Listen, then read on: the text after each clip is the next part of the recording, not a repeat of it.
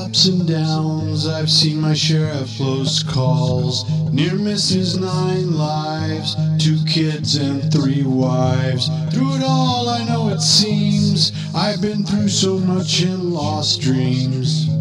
But what hurts more than suffering myself is when troubles happen to someone else. And although empathy is a part of me and I know to feel your pain, I'm actually affected by your joys, your wins, your victories with no shame. I'm happy you're winning. I'm so glad she'll stay.